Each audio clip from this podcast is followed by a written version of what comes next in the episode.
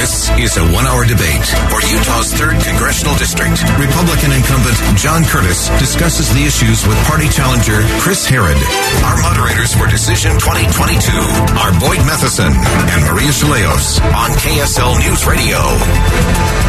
Well, good afternoon, everyone. I am Boyd Matheson and sitting alongside Maria Shilaos, which is always a bonus for Great to me. be here. Great to tag team as we moderate the 3rd Congressional District debate with Representative John Curtis and challenger Chris Herrod.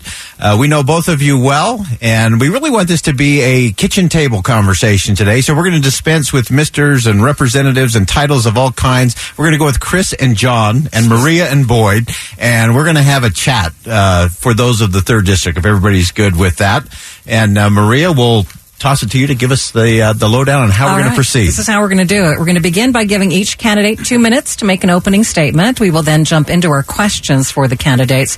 Now, we've done a coin toss to see who will begin, and our producer, Carlos Artiles Fortune, will also keep time for us to make sure each candidate is given an equal amount of time, and we're going to hold you to that time. Okay. Now, with that, let's get started with opening statements, uh, beginning with Chris Herrod. Well, thank you, Maria, and thank you, Boyd, and thank you, John, for being here. I look forward to this conversation. Uh, about a week ago, I received a call uh, from an older woman uh, who who called and told her told me why she was voting for me. Uh, her and her husband were recently. Um, uh, retired, and they were. Uh, you, could- you could tell by the the tone of her voice that she was greatly concerned that uh, they were on a fixed income and they were seeing co- costs go go up dramatically, and in fact, so dramatically uh, that they were in the process of selling their trailer uh, because they couldn't afford the gas to take their trailer uh, uh, up up up the mountain or to go away. And there are a lot of people hurting right now, and. Uh, you know, you know, my family, we're having to make ch- uh, choices with where we go. We're, we're driving less, uh, and there's a pinch. But the sad thing is, it, is it didn't have to happen. Uh, you look at rising inflation. Uh, what's happened? We have, as a country, have spent uh, a tremendous amount of, of money as a as a nation over the last uh, two years. You you look at the, the money that we spent on COVID. You looked at what happened as we restricted people's ability to make a living. We divided businesses into essential and non-essential, and we wonder why we're having um, um, shortages right now. Well, that, that's what happens when you basically move to a pl- planned economy. Um, you know, I've spent a considerable part of my life in in Eastern Europe, and I've seen what happens when the government gets overly involved. Uh, the same thing, uh, you know, when we allow uh, radical environmental policies, when we don't push back. You look at energy uh, policies that are hap- happening. A year ago, or a year and a half ago, we were energy independent. We are not now, and we need to make sure that we defeat uh, the AOC's radical environmental policies. But I look forward to a, a, a straightforward debate today. Thank you. Well, now go to John for opening statement. Uh, likewise, thanks, uh, Maria Boyd, uh, Chris. Uh, great to be here. Thanks to KSL for hosting this. Chris, this seems to be our lot in life to do a lot of debating. I don't know how many times we've debated, but it feels a little bit like deja vu, even here in this very room. Listen, the first thing I'd like to say is a big thanks uh, to the constituents of the third district. Uh, you've honored me with three terms in Congress, and uh, I'm asking for a fourth. I don't take that lightly. I'm, I'm really pleased with my record. I, I want you to know that I've worked hard on your behalf. Uh, we've been able to pass 14 bills in that four and a half years. Bills dealing with public lands, human trafficking, opioids, small business reform, substantial issues for, for people in our district. I've also worked hard to secure a spot on the important Energy and Commerce Committee. Uh, energy right now is playing a significant role in our lives, and I, f- I find myself right in the center of that, and, and, and well placed for Utah to be part of that debate. This district represents coal, oil, and gas, so that's all very important. Also, we oversee health care, also a very important topic I hope we get to talk about today. And there's an exciting announcement coming in from Washington on mental health uh, this upcoming week. So I look forward to the discussion and sharing my thoughts, and let's begin. All right. Well, for our listeners who may just be joining us, you're listening to a debate with Utah's third congressional district candidates. And as we begin the question answer portion of our debate, we ask each candidate to keep in mind that at this stage in the campaign, most people know what you're against. So today is really an opportunity for you to tell voters what you are for. So each candidate will be given 60 seconds to respond to each question. Uh, if you call out the challenger, they'll be given an additional 60 seconds for a rebuttal as well. And we're going to try to move through as many topics as possible. So uh, we'll, we'll ask each of you uh, not to backtrack uh, topics, as we know is very popular in debates these days, uh, and stick to the issue at, at hand. We're trying to do it like uh, Congress should do, and that is a single subject at a time. Good luck so, with that. So that will be that will be our approach today. So uh, Maria is going to kick us off with the first question. All right. Polls show most Americans believe the economy, inflation, the biggest issue this election. Uh, with inflation up 8.6% over the past year, gas prices here in Utah over $5 a gallon. It's pretty easy to understand why that's the top issue. So, what do you believe the role of Congress is in bringing down inflation, and what would you specifically do to make that happen? And we begin this time with John. Right. So listen, um, going back to high school economics, we know this is a problem with too much money, money tracing too few of goods. And the federal, federal government's responsible for both.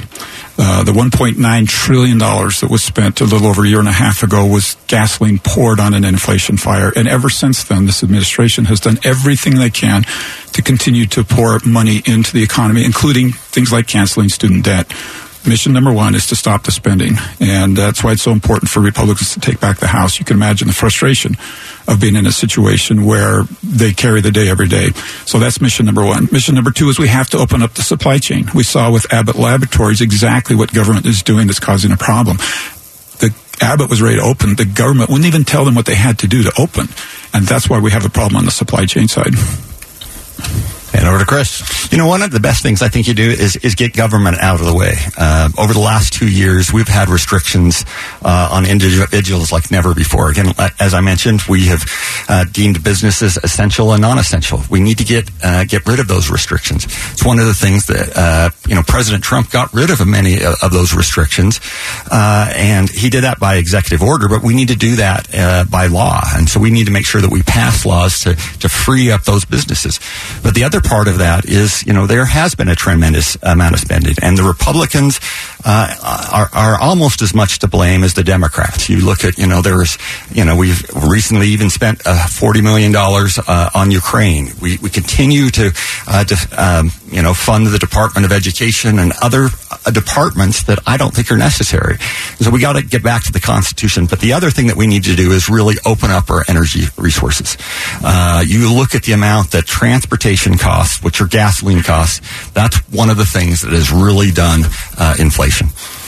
All right. Well, uh, we're going to drill down on that just a little bit further. So, while Democrats and Republicans seem to disagree on the, the size and scope of government, uh, both sides seem to have been pretty united on deficit spending and driving up the national debt.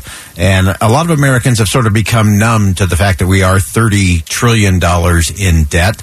So, the question is what are the risks and what are the solutions to this perpetual debt and deficit spending, and we'll start with Chris.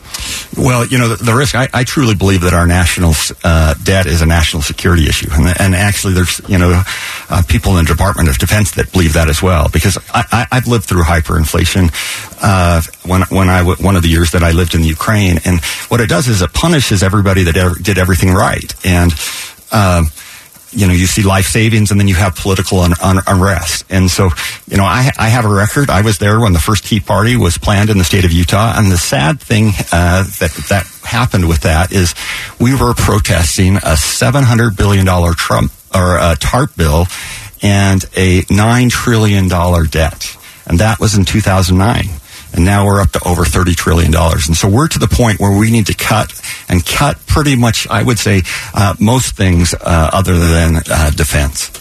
John, over to you. It's fair to blame Democrats and it's fair to blame Republicans in Washington. But I'm going to bring up a third party that, that needs to look in the mirror, and that's all of us. We've trained a populace to like free things free education, free health care, $1,400 checks, stimulus checks, right? And I've seen firsthand from my seat in Washington that politicians really are only responding to constituents and sadly, even here in Utah.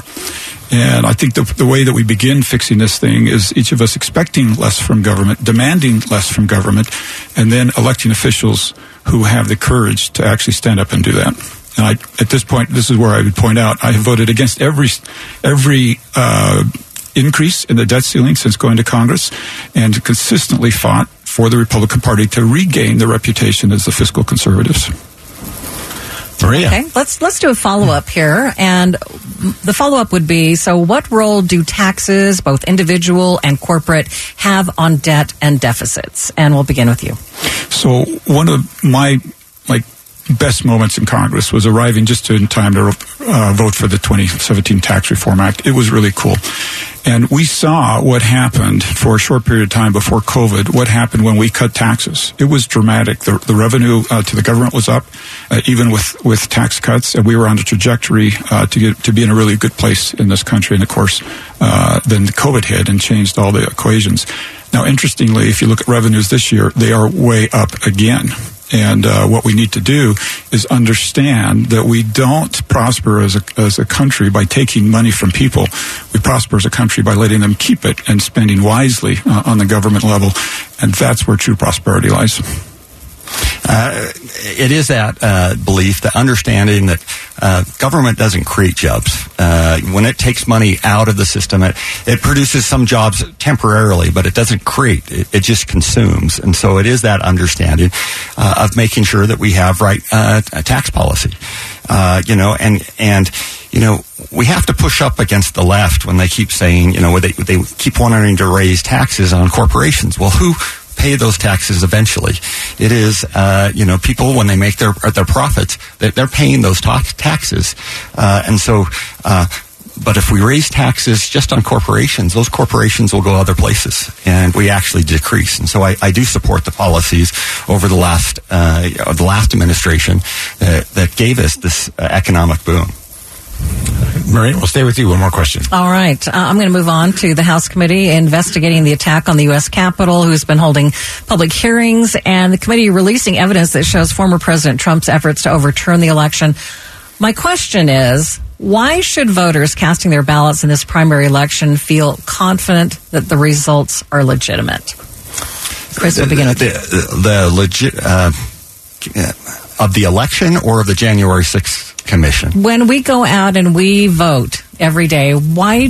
How how do we know that our votes actually count? You know, for for, for me, this is you know I am concerned about that, uh, and it, and it's uh, it bode it doesn't bode well when anybody thinks that our uh, elections are not safe. You know, uh, for for the left or the right. And so this is one of the things that you know I, I am uh, called me old fashioned. I believe in the Constitution. I believe that the election, according to the Constitution, is supposed to be on the first Tuesday after the first Monday in November, and yet we've gone now to vote by mail and these other things that have extended the elections for uh, two months. Uh, I'm a I'm a same day in person paper ballot voter ID guy, and you look at we, uh, France just had two elections with paper ballots they had the results the same day.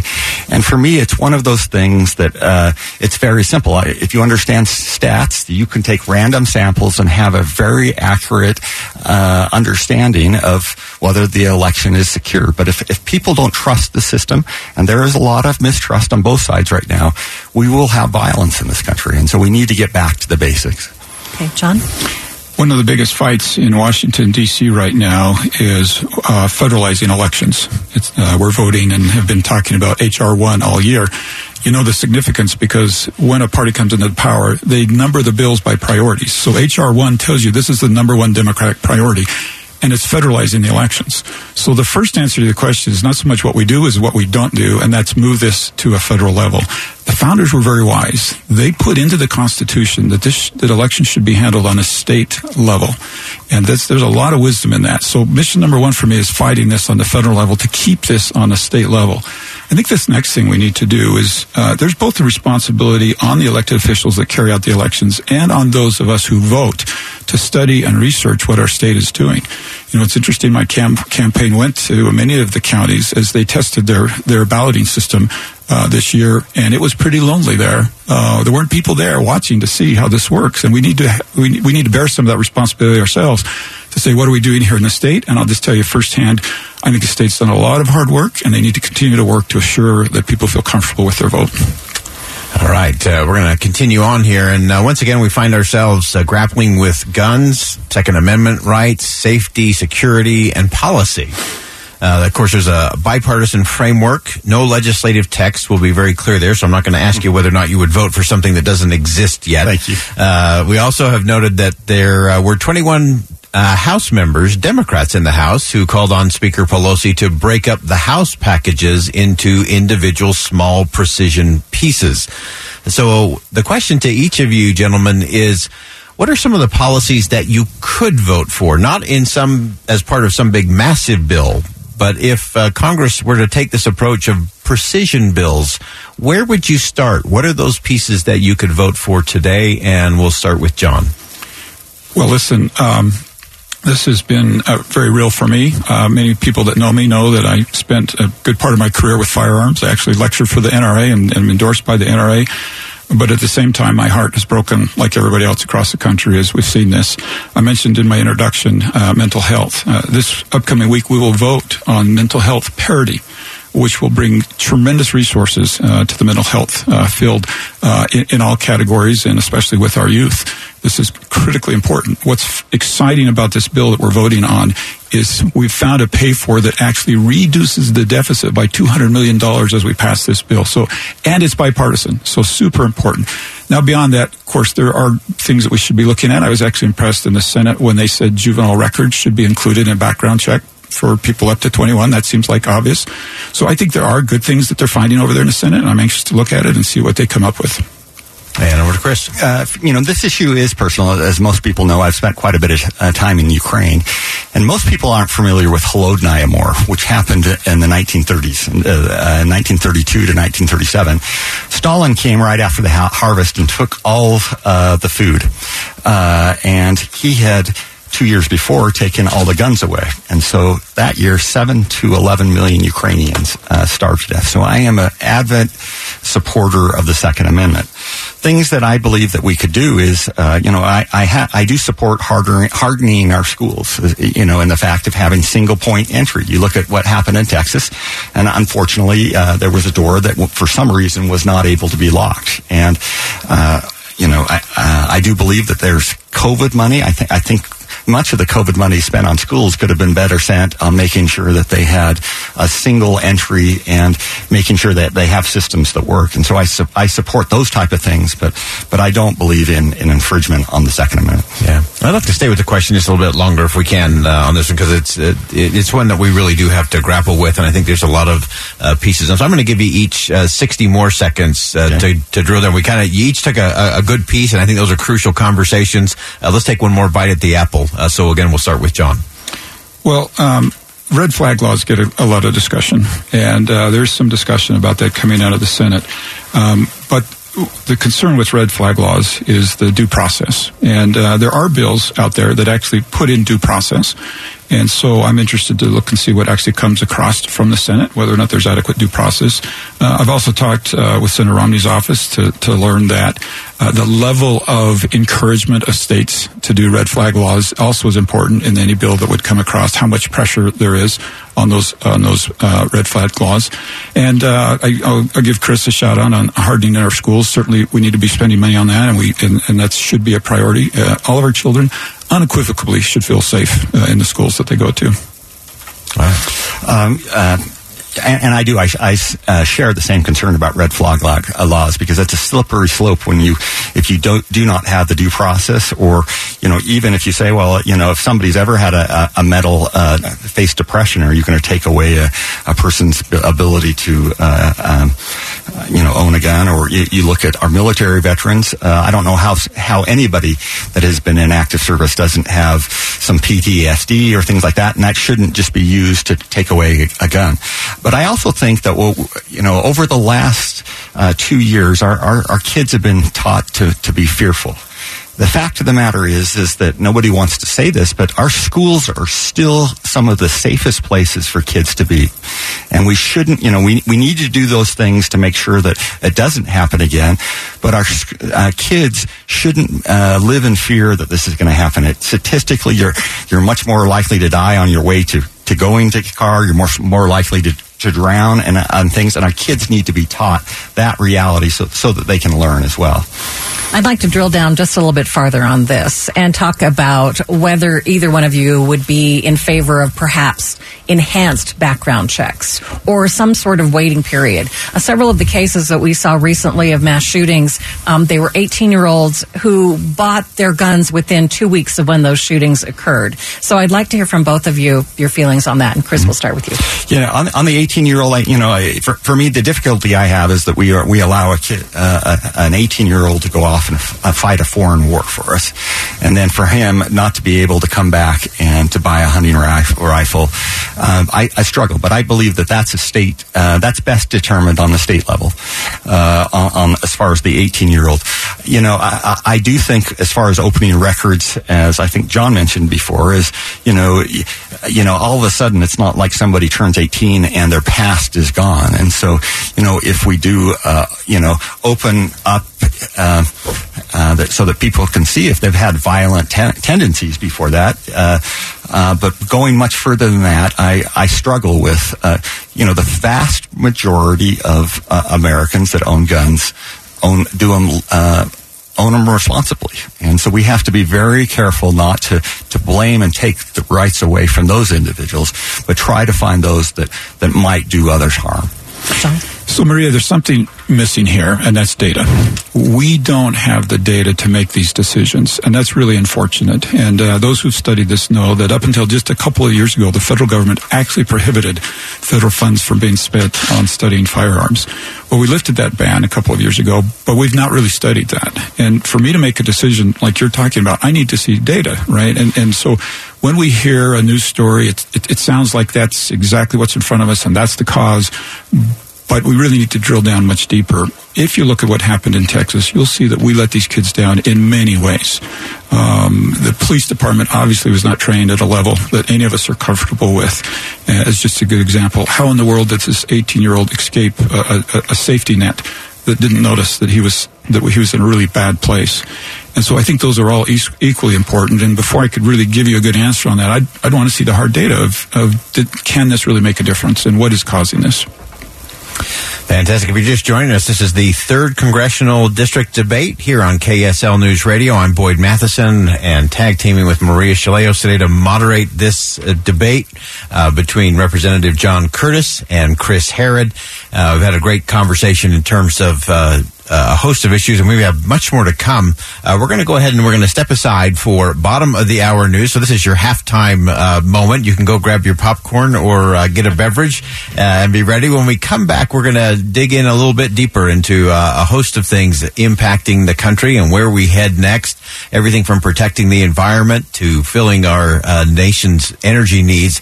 so stay with us on our third congressional debate. It's a kitchen table conversation today with Chris Herrod and Representative Representative John Curtis, Maria Shilaos. I'm Boyd Matheson. We'll go ahead and step aside for bottom of the hour news. We'll be right back. Debate for Utah's 3rd Congressional District with Republicans John Curtis and Chris Herrod on KSL News Radio. Thanks again for joining us for this special programming, Primary Elections. I'm Boyd Matheson, joined by Maria Shilaos, moderating the debate today between John Curtis and Chris Herrod. And uh, we've had a great conversation so far, kitchen table style. We like that, and uh, elevated conversation. And so let's continue on. Uh, Maria, let's get into the back half of this. Yes, for our listeners who are just tuning in, each candidate is being given 60 seconds to respond to each question and another 60 seconds if there's a rebuttal at our discretion. So let's begin this uh, second half uh, by talking about something that uh, impacts us a great deal, uh, not just here in the state of Utah, but around the country, and that is dealing with energy and the environment. Uh, so when it comes to energy and the environment, there there seems to be uh, there its own kind of climate change. We've got a lot of heated accusations, a lot of anger, fear, and frustration. Uh, we also have a lot of Arctic frost. I think uh, when it comes to a lot of these fake fights and false choices in our nation's capital, which leaves most of us as voters and as citizens pretty confused about uh, the impact projections, results. Uh, can we get to policies that actually do make a difference? So the question, gentlemen, is what is the reality in terms of where we are when it comes to energy, the environment, and climate, and where are the real opportunities uh, for impact? And I believe we're starting with Chris. Is that right? Yeah, starting with Chris. Uh, you know, I would argue that our energy independence is a national security issue. Uh, you know, I understand, um, having spent, you know, uh, nearly five years of my life overseas, I understand who Putin is. He looks at the United States right now and he sees us as weak because a year and a half ago we were energy independent. We're not willing to drill now. Uh, he sees that we're, you know, we're having uh, existential crisis about critical race theory and, and, other things, but we need to make sure that we get back to the basics of uh, of our economy. And we have uh, one of the greatest blessings this nation has is we are an energy rich nation. And I can tell you that I fear uh, I fear Putin and, and China much more than I do global warming. Uh, because you have to look at things in a cost benefit analysis. We do things here better than anywhere else in the world. And so we should be drilling here in the United States. We should producing, uh, refining uh, here. And if we don't, I, I see it as the only way out of our national debt right now. And so we need, need to make sure we do that. John you mentioned false choices, and there's no better example than a false choice than this idea that we must sacrifice national security, we must sacrifice affordability, we must sacrifice U.S. jobs, we must sacrifice reliability, also we can lower emissions. The reality of it is that's not what's in front of us, and Republicans have the plan for this, and this is why I've been so vocal on it. We can have national security, we can have affordable prices, we can use fossil fuels to lower greenhouse gas emissions, and lower the greenhouse gas emissions more than has been done anywhere else in the world right now. You know, the United States has lowered greenhouse gas emissions more than the next 10 countries combined, and we've done it with a fossil fuel. I had a chance to go to Europe just as the war was breaking out, and they brought me over there to show me how proud they were of what they've done on climate. Well, what I saw is they've cut nuclear in half, they've refused to frack, and as a result, today they're producing more greenhouse gas emissions than ever. We have to make sure we don't follow that same path here in the United States. Are there any uh, particular? Let's stay with this no, one just a little bit longer. Uh, Chris, we'll start with you. Uh, what are some of the things you think that we can do uh, as it relates, or how do we get to some consensus in terms of what our policy really ought to look like uh, when it comes to climate? You know, I, I, I, think, and this is one of the things that conservatives haven't done, uh, and Republicans. We have kind of taken the narrative, we've bought off on the narrative of what I call catastrophic global warming. Uh, which is not a fact. If you actually, I, I taught a, a, university class about six years ago, and we studied the, the paper that comes that 97% of the t, uh, uh, scientists believe in, cat, in climate change. Well, when you read it, only uh, about a quarter of the scientists believe in catastrophic. And so we have to push back against the AOCs. And what our kids are being taught is that their parents don't care about the environment, that there, there's no good thing that comes from uh, fossil fuels. If you look at what's happening right now in Sri Sri Lanka. Uh, a year ago, they banned chemical fertilizers, which come primarily from fossil fuels, and they're having, not to people's surprise, a famine. Uh, and so our kids under need to understand the importance that fossil fuels have played in the development of, of the United States, and we need need to push back, actively push back against AOCs and the radical climate change. John. Three weeks ago, I was the keynote speaker at the Houston's Petroleum Club. And why would they invite the little kid from Utah down there? Because they love what I'm saying about petroleum. Do you know that U.S. natural gas is 40% cleaner than Russian natural gas? You want to lower greenhouse gas emissions, put our, our, our economy on steroids, build national security?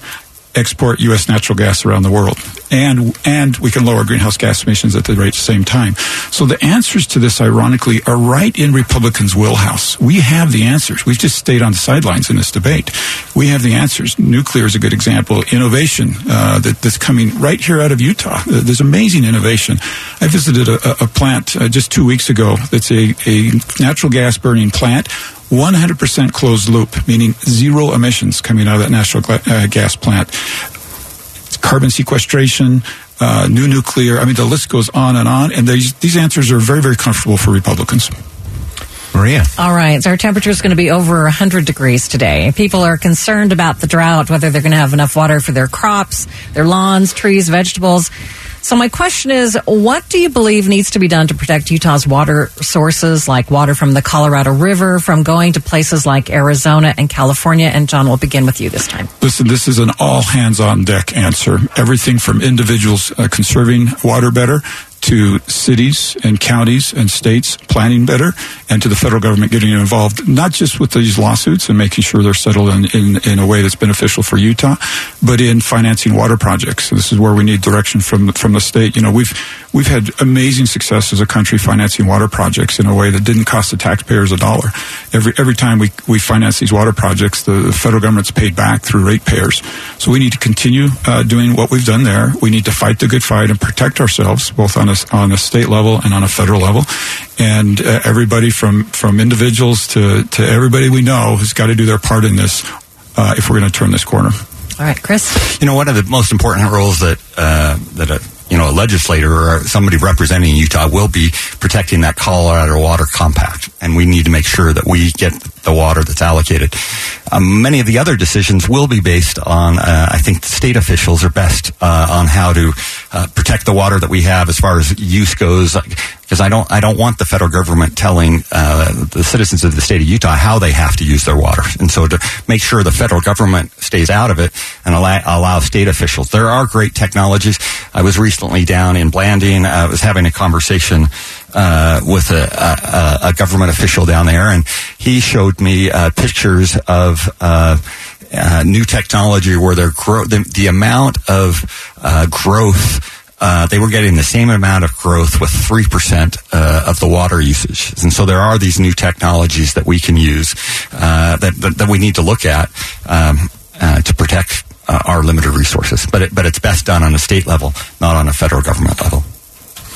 All right, next question. Uh, we'll start with you on this one, Chris. Uh, we've stress tested our constitutional republic in the, the midst of, of global wars and pandemics and economic crisis of all kinds, but we've we've never really stress tested our form of government uh, and with a lack of trust in the institutions of government. Uh, and there's a, a, lot in Washington who are using the institutions of government uh, as a personal platform uh, to raise campaign money, to get media appearances, to develop themselves as a personality. Uh, Chris, what do you think it will take to begin to restore trust in the institutions of government? You know, I'm a big believer in transparency, and so anything, everything that we can do to, you know, whether it's voting, uh, you know, making it easier for people to know, understand the process uh, of voting. That's how you get. Uh, uh, more confidence. It's the same thing with, you know, there's certain individuals that are concerned about policing policies and stuff like that. It's, I, have always found it best for uh, uh government officials to kind of lay the cards out. Don't don't hide things. And I think that's one of the things that that people are concerned about. because uh, as, as, institutions are undermined, uh, people naturally just lose that trust. And, and it's the same thing, you know, that's one of, for me, one of the big issues that I've been uh, fighting for the last year is critical race theory. Is our kids are being taught that America isn't a good country. America is a good country. Uh, uh, we have brought more different, uh, ethnicities, religions from around the world uh, in relative peace in the United States, and yet that's not what's being reinforced by in our education system. And so we need to need to, to challenge these uh, damaging uh, belief systems. John. From my front row seat after four and a half years in Washington, I'm absolutely convinced we reward the wrong behavior in politicians. And I see some of my colleagues who stand on the Capitol steps and yell and scream and shout, and uh, the fundraising dollars flow in. Uh, the social media rewards them, and they end up on the cable network. And I see hosts of good uh, colleagues, both on the right and the left, who put their head down, work hard, pass legislation, and nobody pays attention. I, I, can't tell you how frustrating, to be honest, to go through, um, you know, a series of town hall meetings and say, you know, I've done this and this and this and this, and somebody will say, well, why aren't you more like? And they'll name one of these politicians, right, who screams and shouts and doesn't get anything done.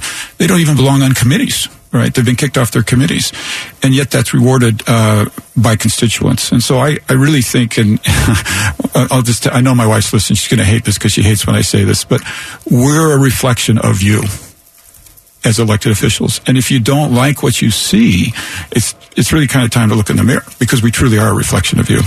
Right, Maria. Uh, let's move on. Supreme Court is about to make a decision in the next couple of weeks on Roe v. Wade. If the court does overturn Roe v. Wade, my question to you is what will you do to support women and families um, as far as sex education, access to birth control, those types of things? And John, we'll begin with you. I think that's such a great way to ask the question because it seems um, almost imminent that this will be announced, and we've not spent enough time talking about uh, women. I know that as a man, this is like I, I, almost have no qualifications to even talk about this topic because there's things I just don't understand.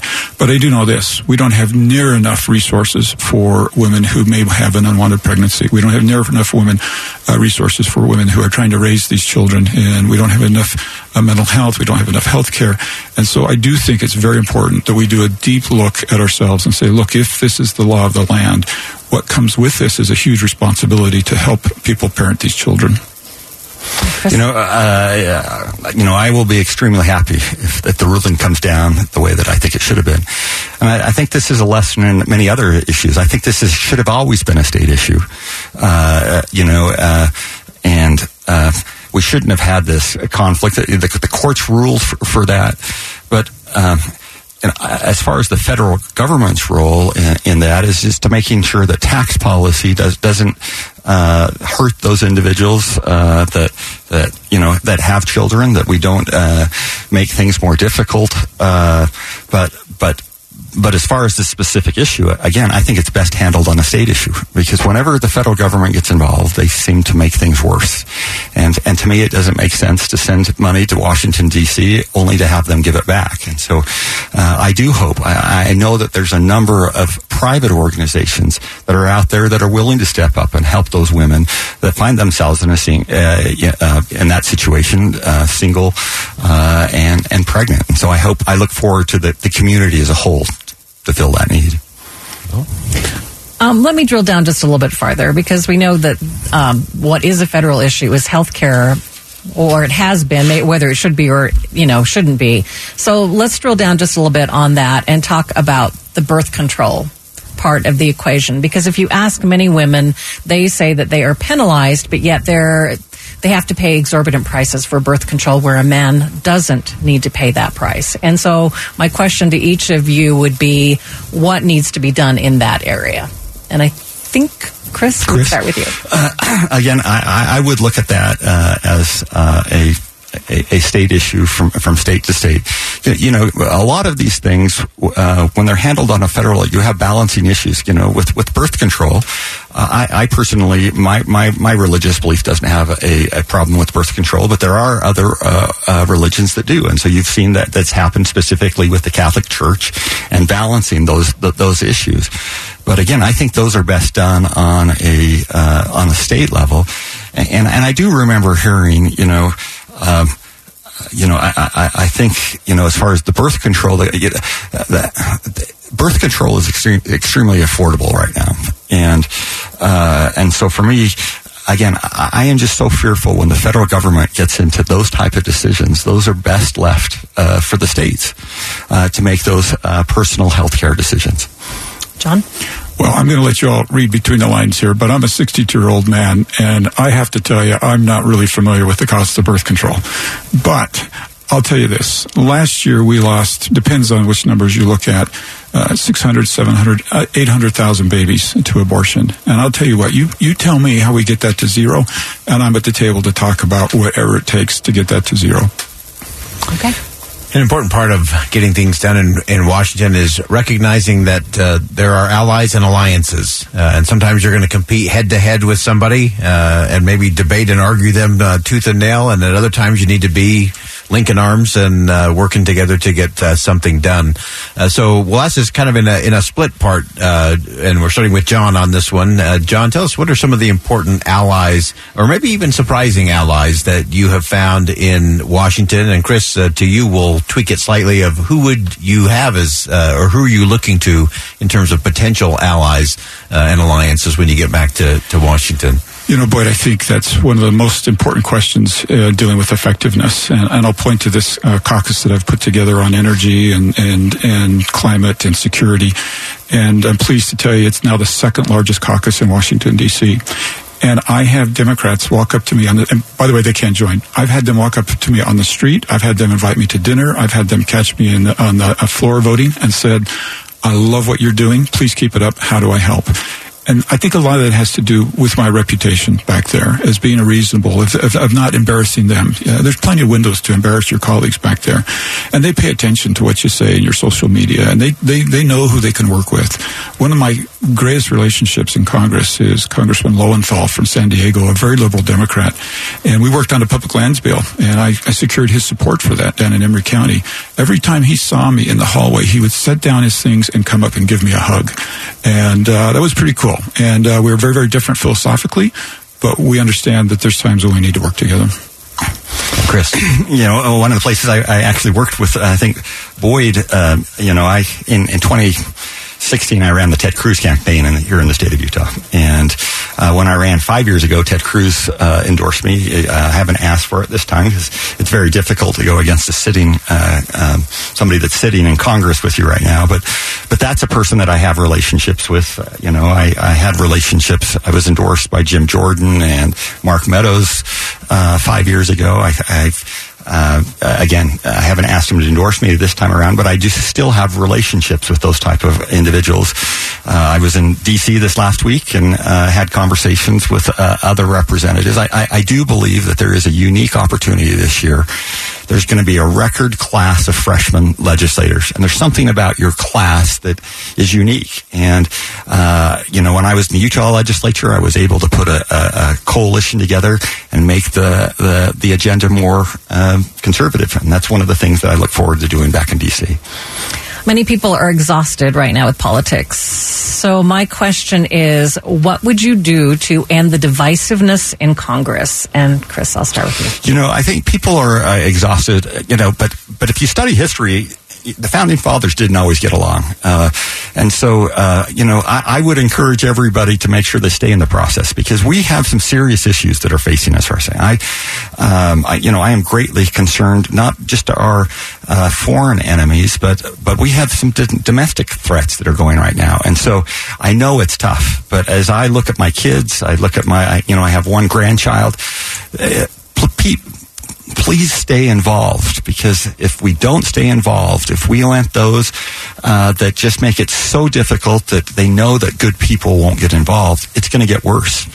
And so my plea for everybody is this is not the time to to to to, to stay away. We, we everybody needs to stand up. In fact, I would argue that we won't survive if people don't get off off the middle and start letting people know what they believe and start defending uh, the Constitution of the United States of America. All right, John. I'm going to go back to my Representative Lowenthal story from San Diego and tell you why he gave me a hug. Um, he was the one Democrat that could block my bill. And so I went and sat down in his office with him, with my team, and we laid out the maps of Emery County. And I said, What is it that, that you don't like? I want to get you to not hating my bill. And he smiled and he laughed and he clicked off four things um, that he said, if you do this, I won't hate your bill. And we went to work. And you know what's interesting is we found answers that were not only satisfactory to him, but actually made our bill better for us. And if I had a little longer, I could explain what I mean by that. And in the end, he ended up not only not hating my bill, but he voted uh, for my bill.